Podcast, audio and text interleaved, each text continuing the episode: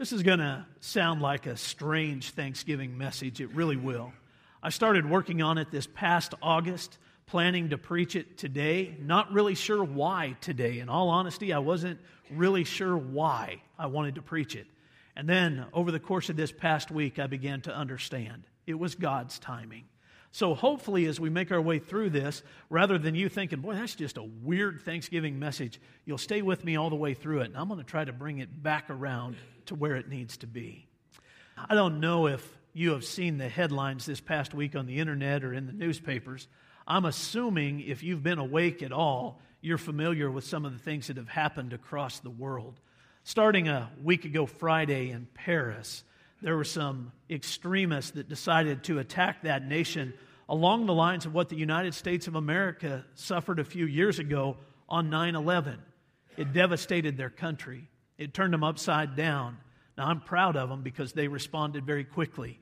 They didn't spend a lot of time in committee talking about what they needed to do. They knew who was responsible for the attacks, and they sent them a message. A week later, this just happened yesterday, in the early hours of the morning, a little nation in Africa named Mali experienced something similar. Some Islamic extremist went into a hotel, started going room by room, putting a gun to people's heads, and according to some of the reports, forcing them to either quote from the Koran or die.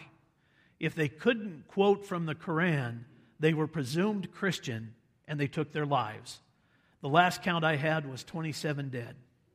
This morning, I heard that the Brooklyn subway was shut down under threats of terrorist attacks.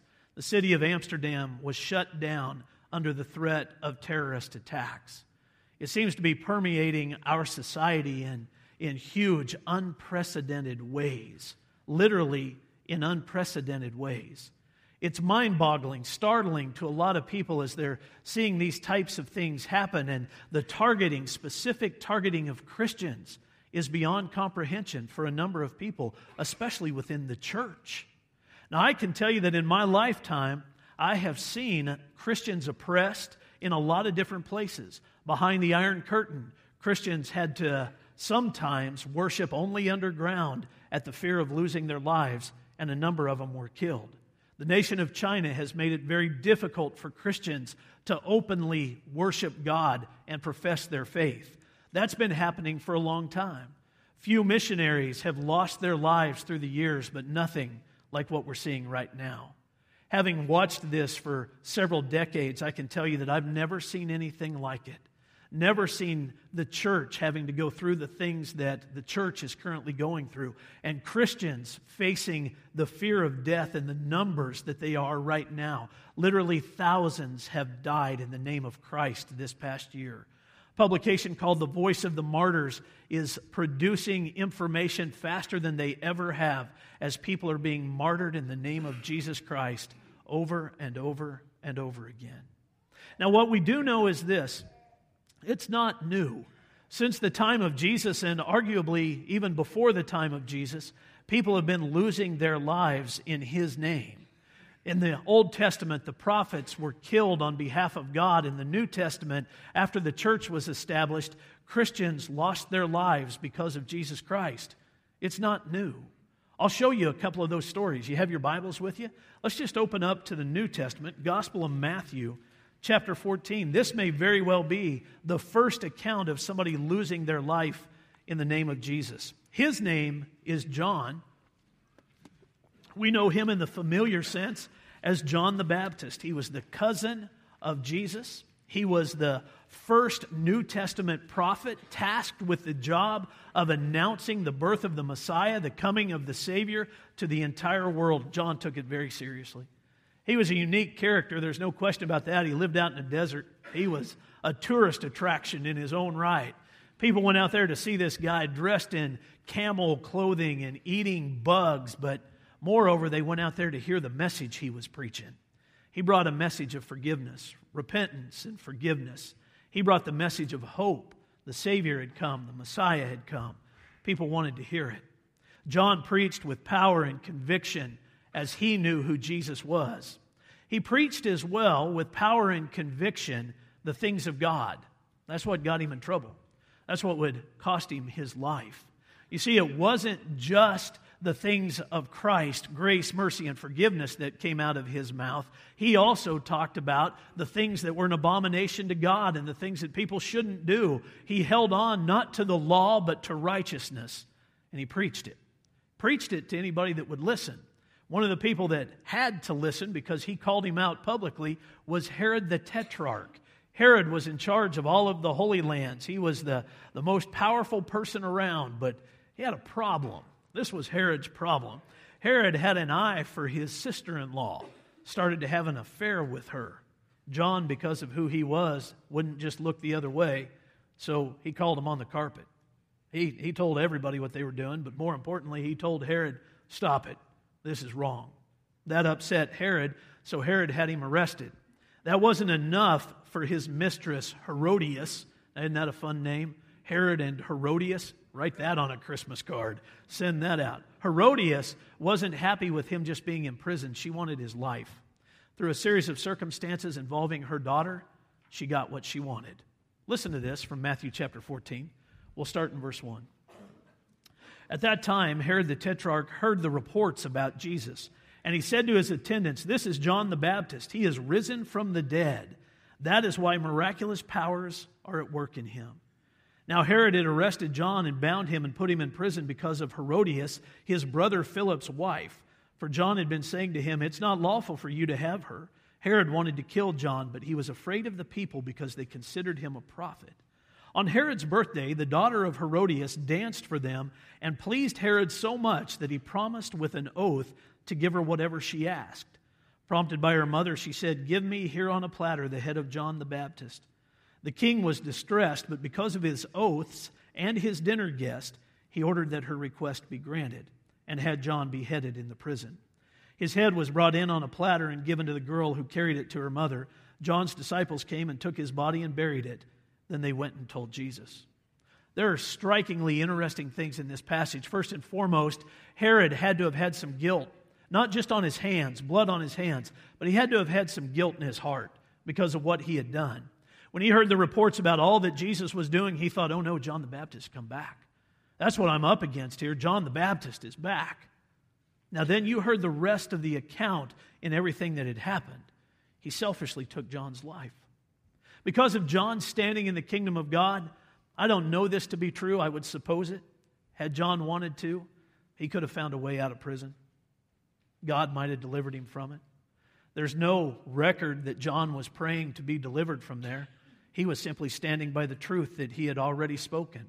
He certainly was not going to turn and go the other way from that truth. He wasn't going to bow his knee to Herod and say, Oh, I'm sorry, this applies to everybody but you. That was never going to happen. But I believe supernaturally, John probably could have gotten out of there. That's just my own opinion. That's all it is.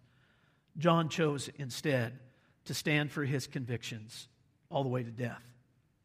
John chose to lose his head because of what he believed martyred before Jesus had even died on the cross, martyred before the new church had even started, John lost his life in the name of Jesus.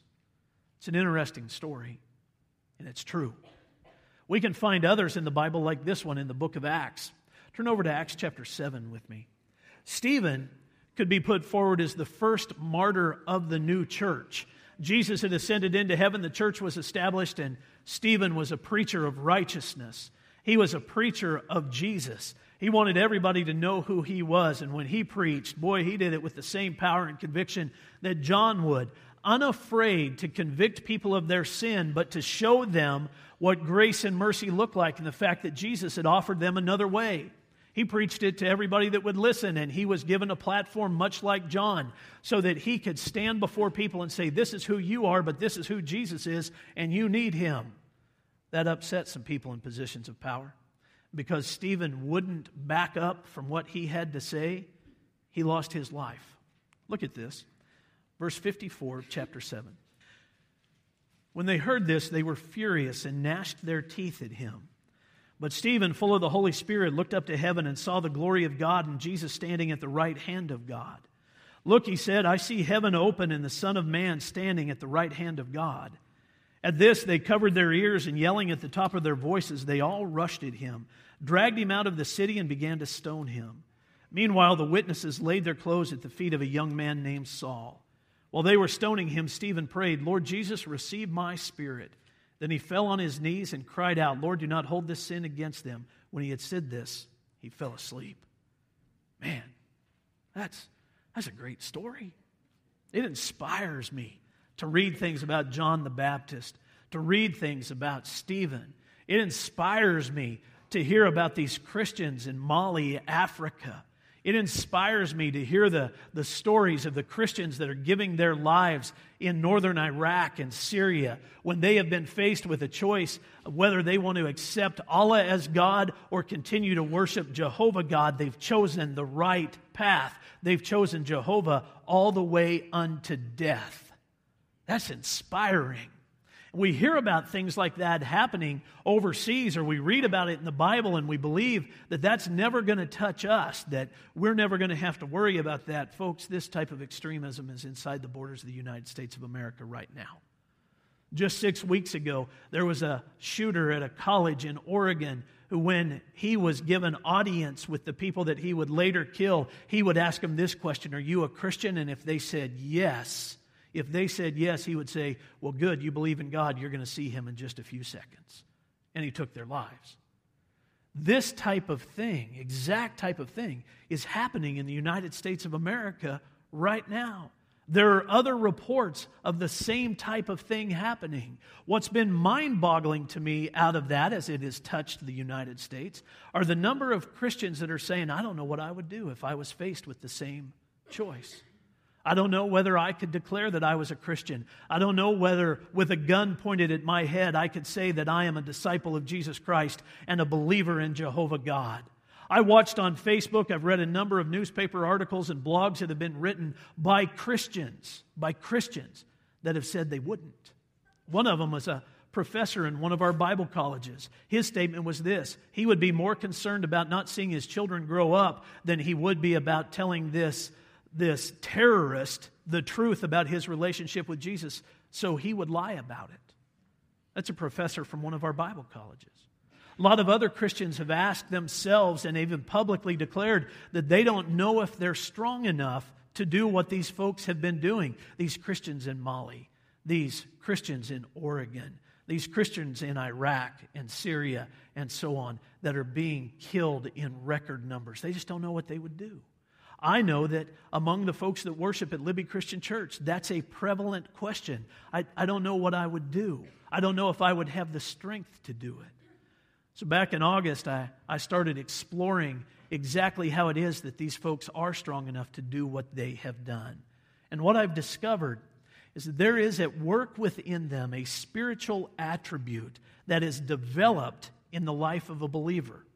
That attribute is called meekness. Now, a lot of times we equate meekness with weakness, and it is exactly the opposite of that. Meekness is not weakness, not at all.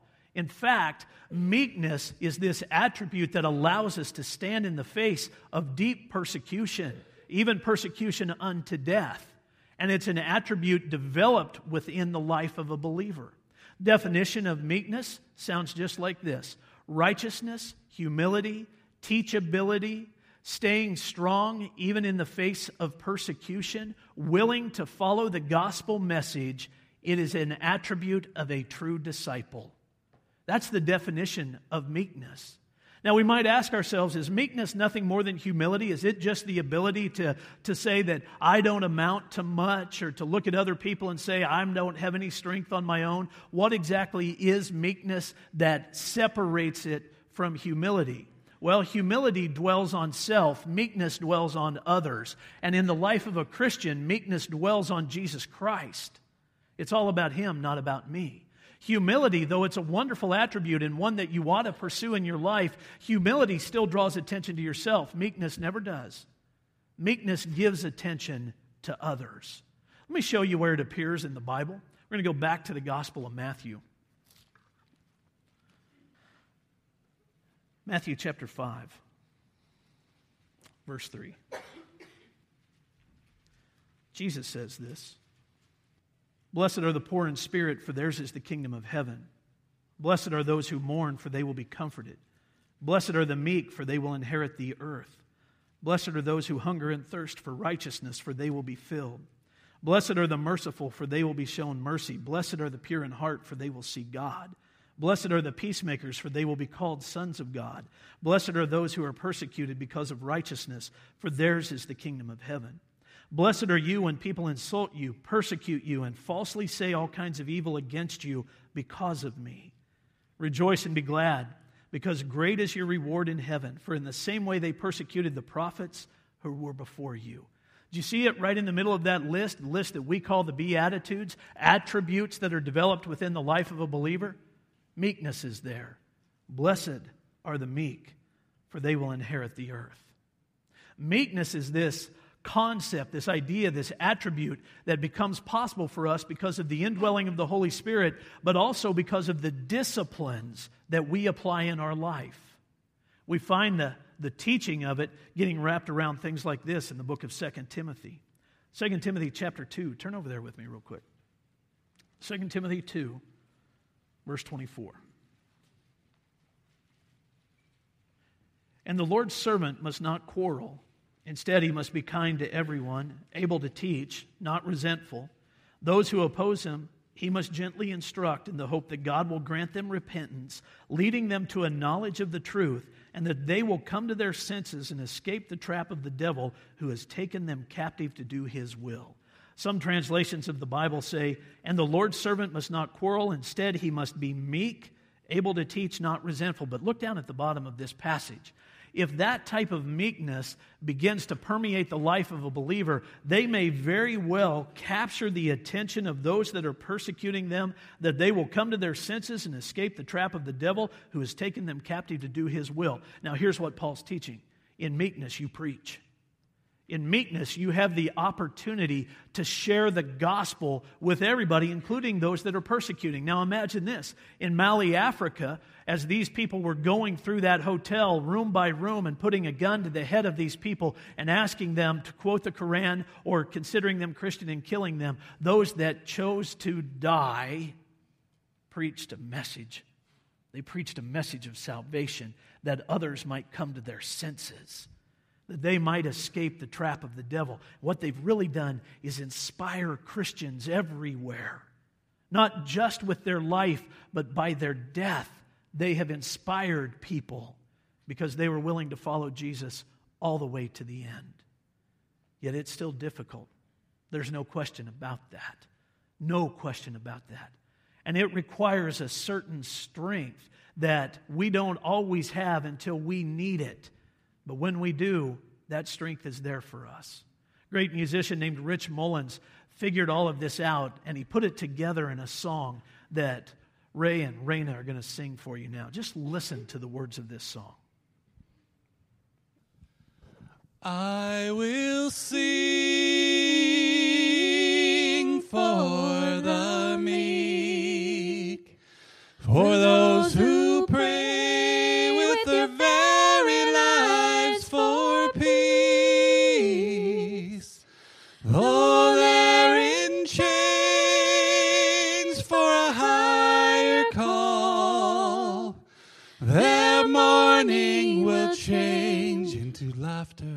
when the nations fall.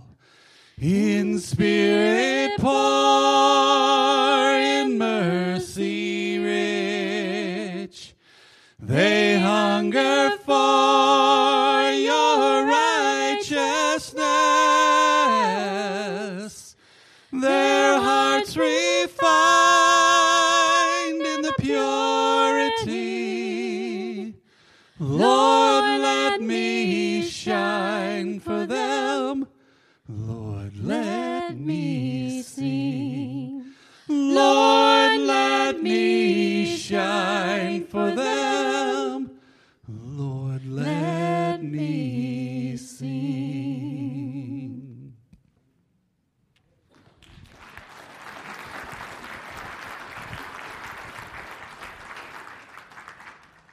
What they were singing about is captured in this passage in 1 Peter chapter 1, verse 7.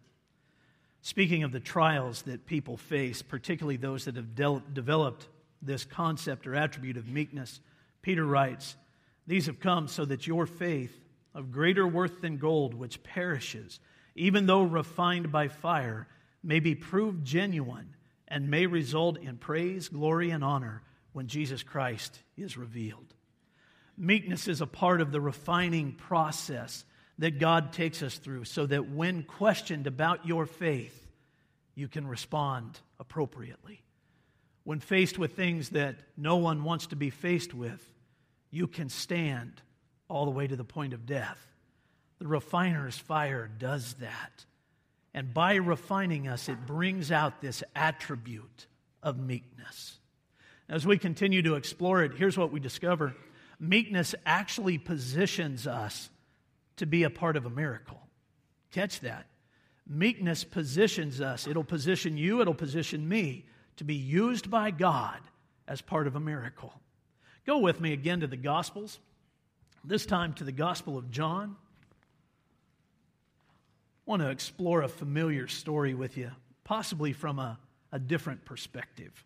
John chapter 6, verse 1. After Jesus heard that John the Baptist had lost his life, that's when this story comes into play. Peter will walk on water after this, just so you get everything lined up right. This is what's going on. John chapter 6, verse 1. Sometime after this, Jesus crossed to the far shore of the Sea of Galilee, that is, the Sea of Tiberias, and a great crowd of people followed him because they saw the miraculous signs he had performed on the sick. Then Jesus went up on a mountainside and sat down with his disciples. The Jewish Passover feast was near. When Jesus looked up and saw a great crowd coming toward him, he said to Philip, Where shall we buy bread for these people to eat? He asked this only to test him, for he already had in mind what he was going to do. Pay close attention to verse 6. This is really significant. He asked this only to test him, for he already had in mind what he was going to do. Philip answered him, Eight months' wages would not buy enough bread for each one to have a bite. Another of his disciples, Andrew, Simon Peter's brother, spoke up. Here is a boy with five small barley loaves and two small fish, but how far will they go among so many? Jesus said, Have the people sit down. There was plenty of grass in that place, and the men sat down, about 5,000 of them. Jesus then took the loaves, gave thanks, and distributed to those who were seated as much as they wanted. He did the same with the fish. When they had all had enough to eat, he said to his disciples, Gather the pieces that are left over, let nothing be wasted.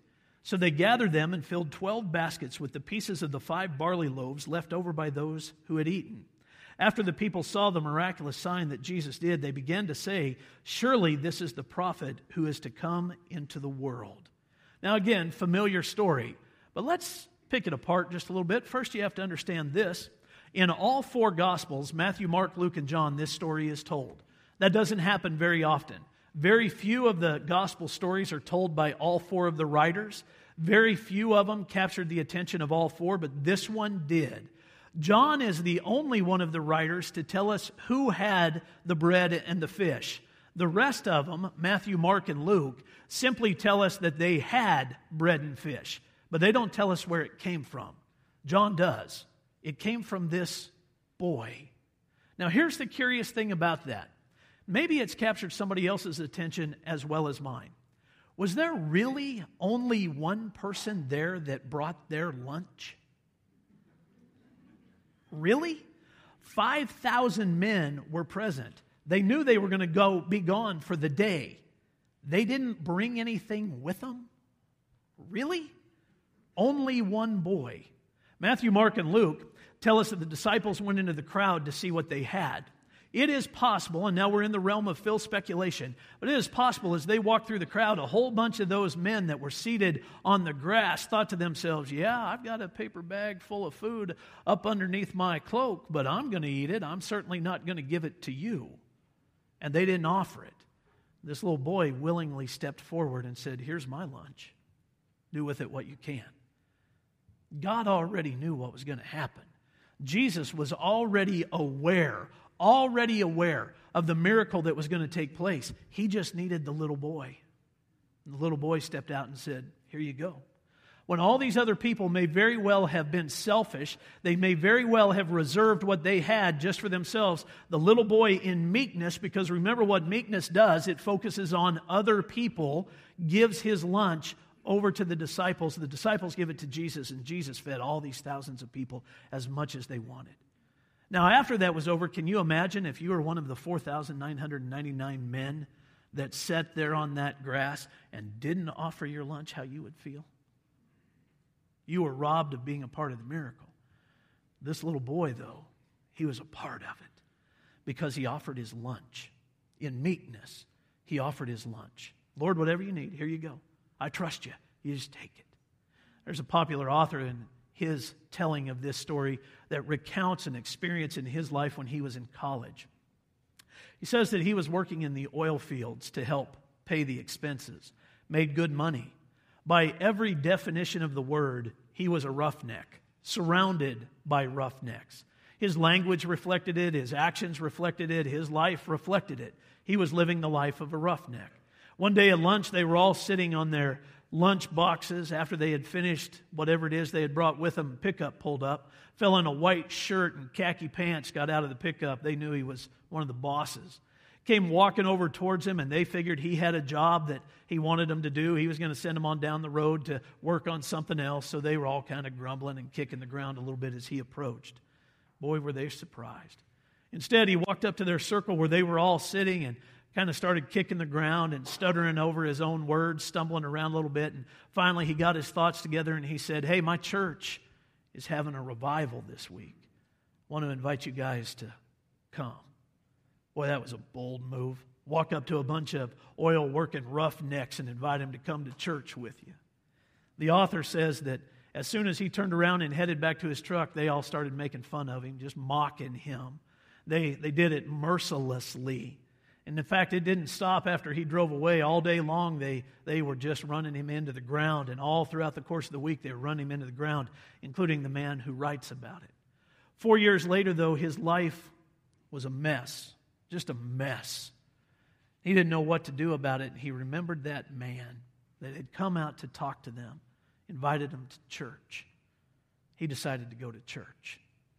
He decided to go and, and see if there wasn't some hope or some promise there. And what he found was a restored relationship with God through his son, Jesus Christ, because, these are his words, that man gave his lunch to us. On his lunch hour, in meekness, he approached all of these oil workers and invited them to come to church. He gave them his lunch. But more important than that, he gave Jesus his lunch to see what God would do with it. Four years later, a man walked into a relationship with God because of the seeds that were planted by that executive in the oil fields. That's meekness. That's the offering of your lunch.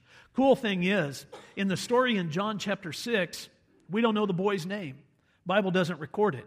Matthew doesn't record it, Mark doesn't record it, Luke doesn't record it, John doesn't record it. We just know that it was a boy that brought those fish with him. We don't know the name of the executive that came out to talk to that group of oil workers. In fact, the author wrote that in a chapter in his book as a letter. And he said, if just by chance you happen to read this written to the oil executive, then please call me.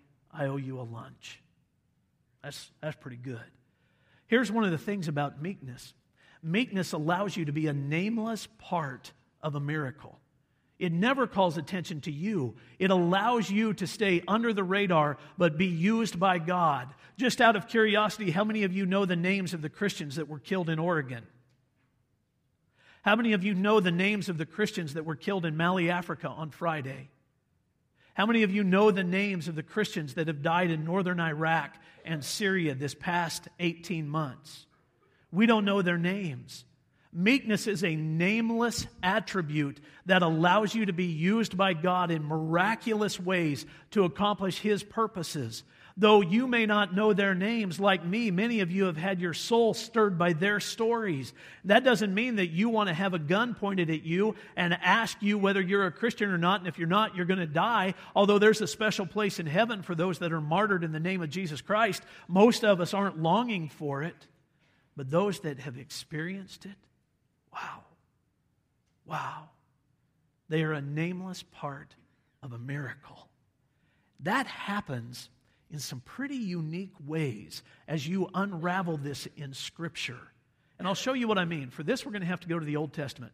Book of Zephaniah. Now, I know a lot of you are familiar with the book of Zephaniah because you read it all the time.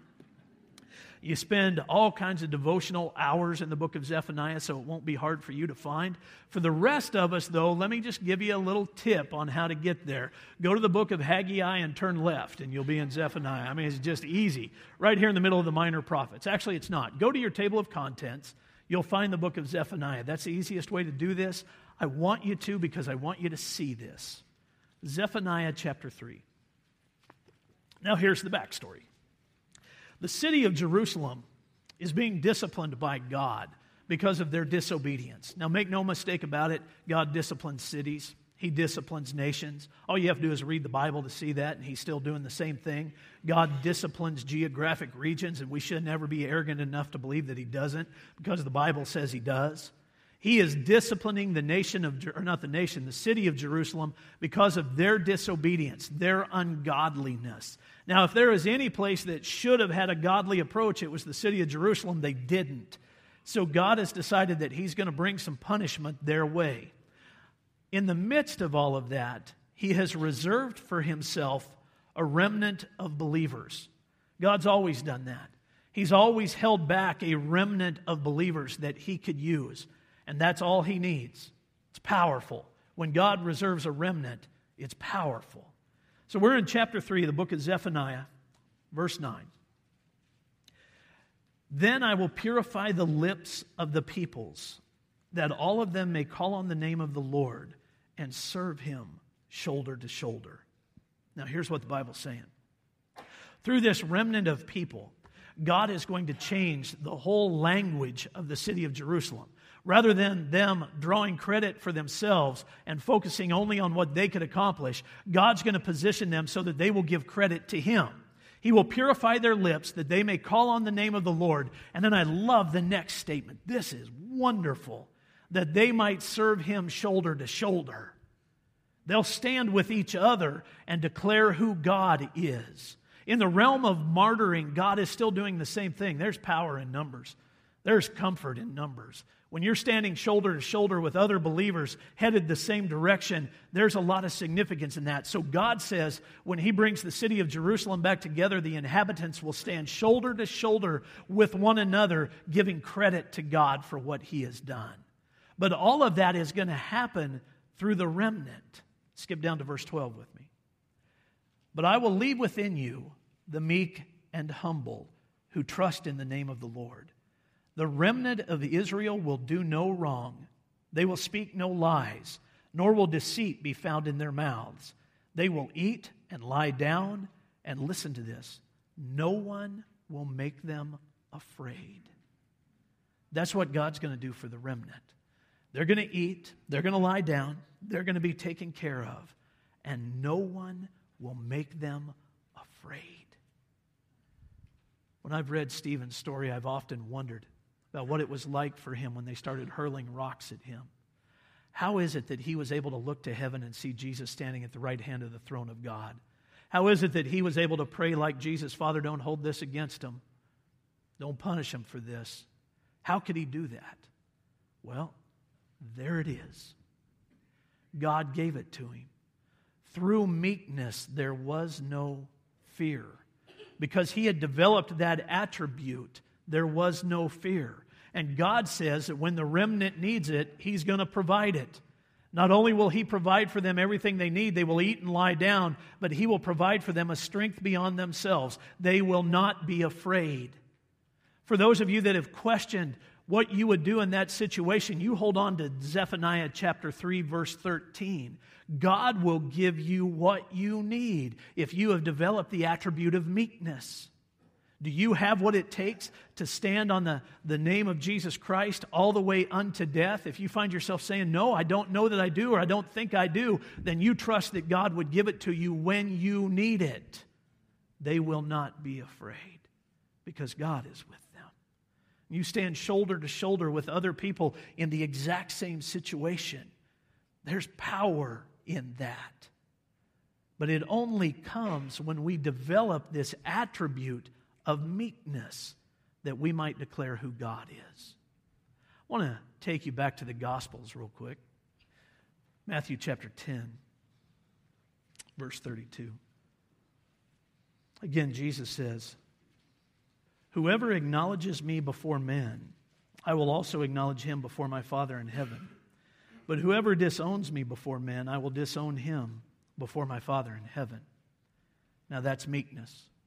When a person acknowledges Jesus Christ as their Lord and Savior, that's where meekness begins. One of the most visible places for that to happen is in the waters of baptism. It's a cool thing. That is a place where meekness gets its foothold and, and begins to take root within us because we're no longer calling attention to ourselves. We are giving God credit for what He has done in our life. We're saying, Lord, I'm a sinner and I want those sins buried and taken care of, and God does all of that. But a lot of what you're doing is declaring what you believe about Jesus Christ. And here's the cool part about that at that moment, your name is mentioned in heaven. At that moment, your name is before the throne of God. Because Jesus says, if you will confess me before men, I'll confess you before my Father in heaven. There's nothing better than that. That's promise of the Bible. If you'll confess me before men, I'll confess you before my Father in heaven. So you think about these people in Mali or in Oregon or in Iraq or Syria or all these other places where Christians have died. When they have stood before their captors and they have said, I am a Christian, their name was mentioned in heaven. Jesus looks right at his Father and says, that, That's one of ours. He's one of ours. She's one of ours.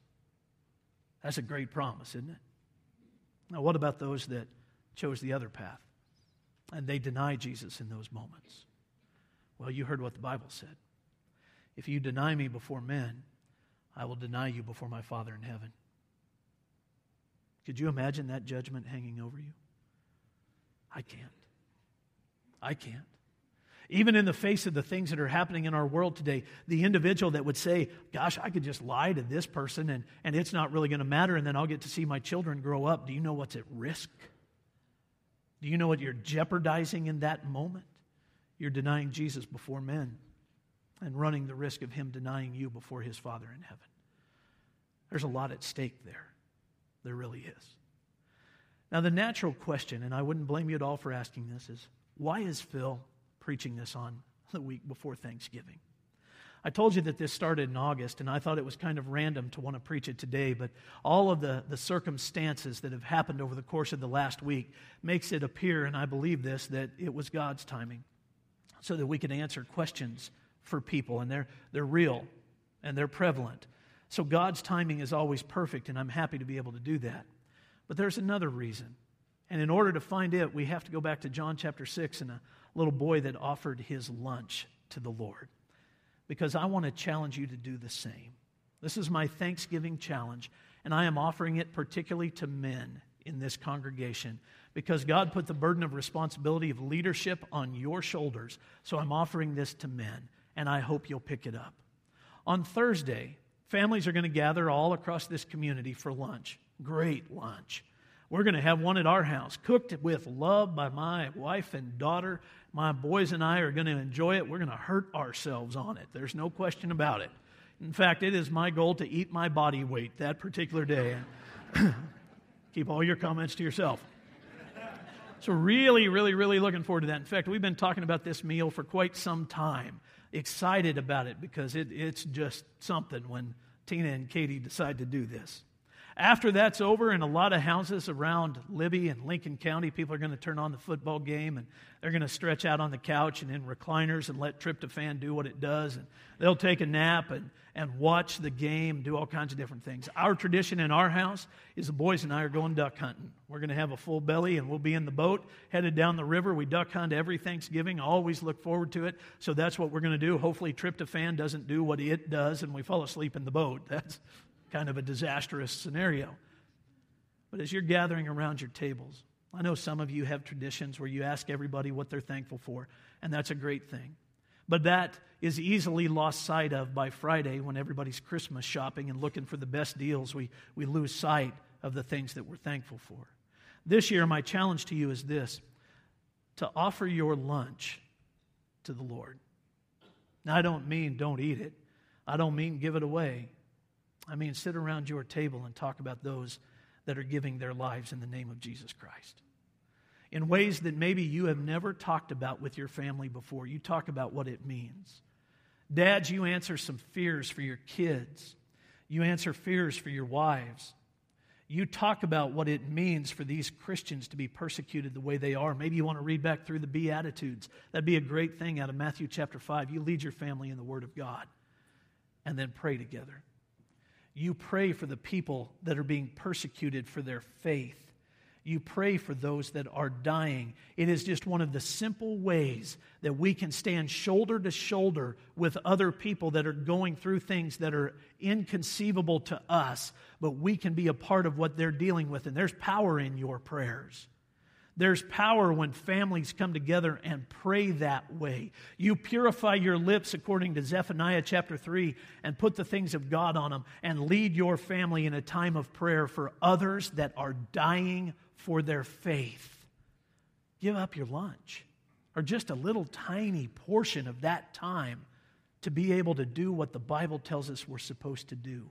A few minutes ago, Ray and Raina stood up here and they sang about singing for the meek and praying for the meek. And that's exactly what Rich Mullins was telling us to do in that song. Do the same thing.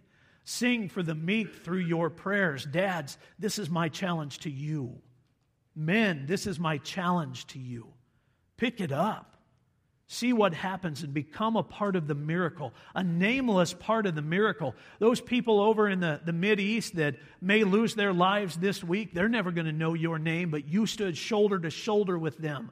Become a part of it. That's meekness. That's the development of meekness within your life. The people in this country, that may well lose their life in the coming year in the name of Jesus Christ will be emboldened by your prayers, become a nameless part of the miracle in meekness, because the time may come when you're doing the same thing, faced with the same thing, and you need others to be praying for you.